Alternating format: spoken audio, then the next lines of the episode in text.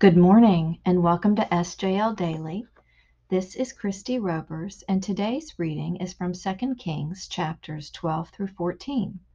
We will focus specifically on chapter 14 verses 23 through 27.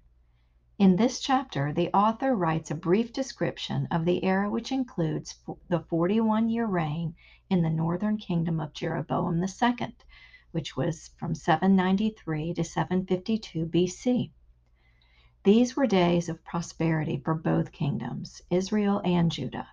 In fact, together they would obtain nearly the same territory dimensions as in the days of King David. However, God's blessings were taken for granted. The lives of God's people degenerated into open sin in Israel and into an empty formalism in Judah. At this time, God raised up the great writing prophets, one of whom, Jonah, is mentioned here. Let's read that. In the fifteenth year of Amaziah, the son of Joash, king of Judah, Jeroboam, the son of Joash, king of Israel, began to reign in Samaria. And he reigned for forty one years. And he did what was evil in the sight of the Lord he did not depart from all the sins of Jeroboam the son of Nebat, which he made Israel to sin. He restored the border of Israel from Lebo Hamath as far as the sea of Arabah, according to the word of the Lord, the God of Israel, which he spoke by his servant Jonah, the son of Amittai, the prophet, who was from Gath Hepher. For the Lord saw that the affliction of Israel was very bitter for there was none left, bond or free, and there was none to help Israel. But the Lord had not said that he would blot out the name of Israel from under heaven, so he saved them by the hand of Jeroboam the son of Joash. This is the word of the Lord. This particular prophecy, mentioned in verse 25, is not recorded in the Bible. However, it does pinpoint the time of Jonah's ministry which is important in studying the book of Jonah. It's interesting to note that the Assyrians carried Israel into captivity only 40 to 70 years after the repentance of Nineveh prompted by Jonah's preaching. This portion also shows the faithfulness of God, despite Israel's unfaithfulness.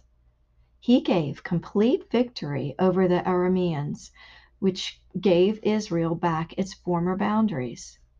Thus, when Jeroboam II died in 752 BC, he left behind a large kingdom, but its foundation was spiritually rotten.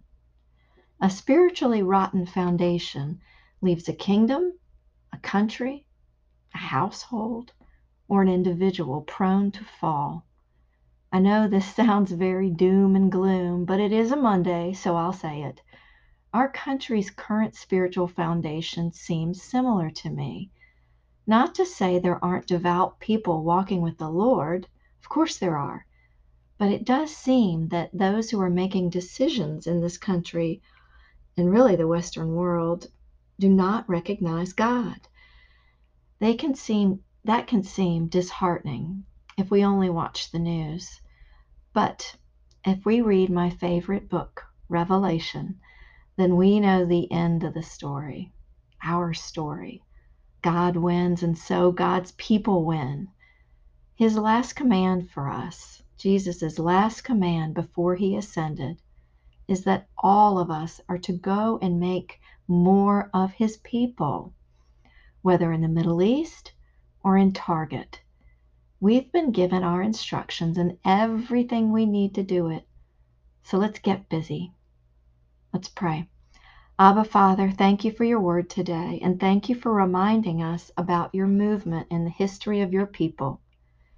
We ask the Holy Spirit to remind us today of the blessings you have given our nation as well as ourselves individually our health, our wealth, and freedom to worship you how, when, and where we choose.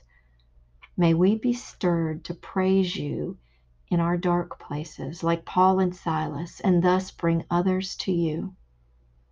In Jesus' name, Amen.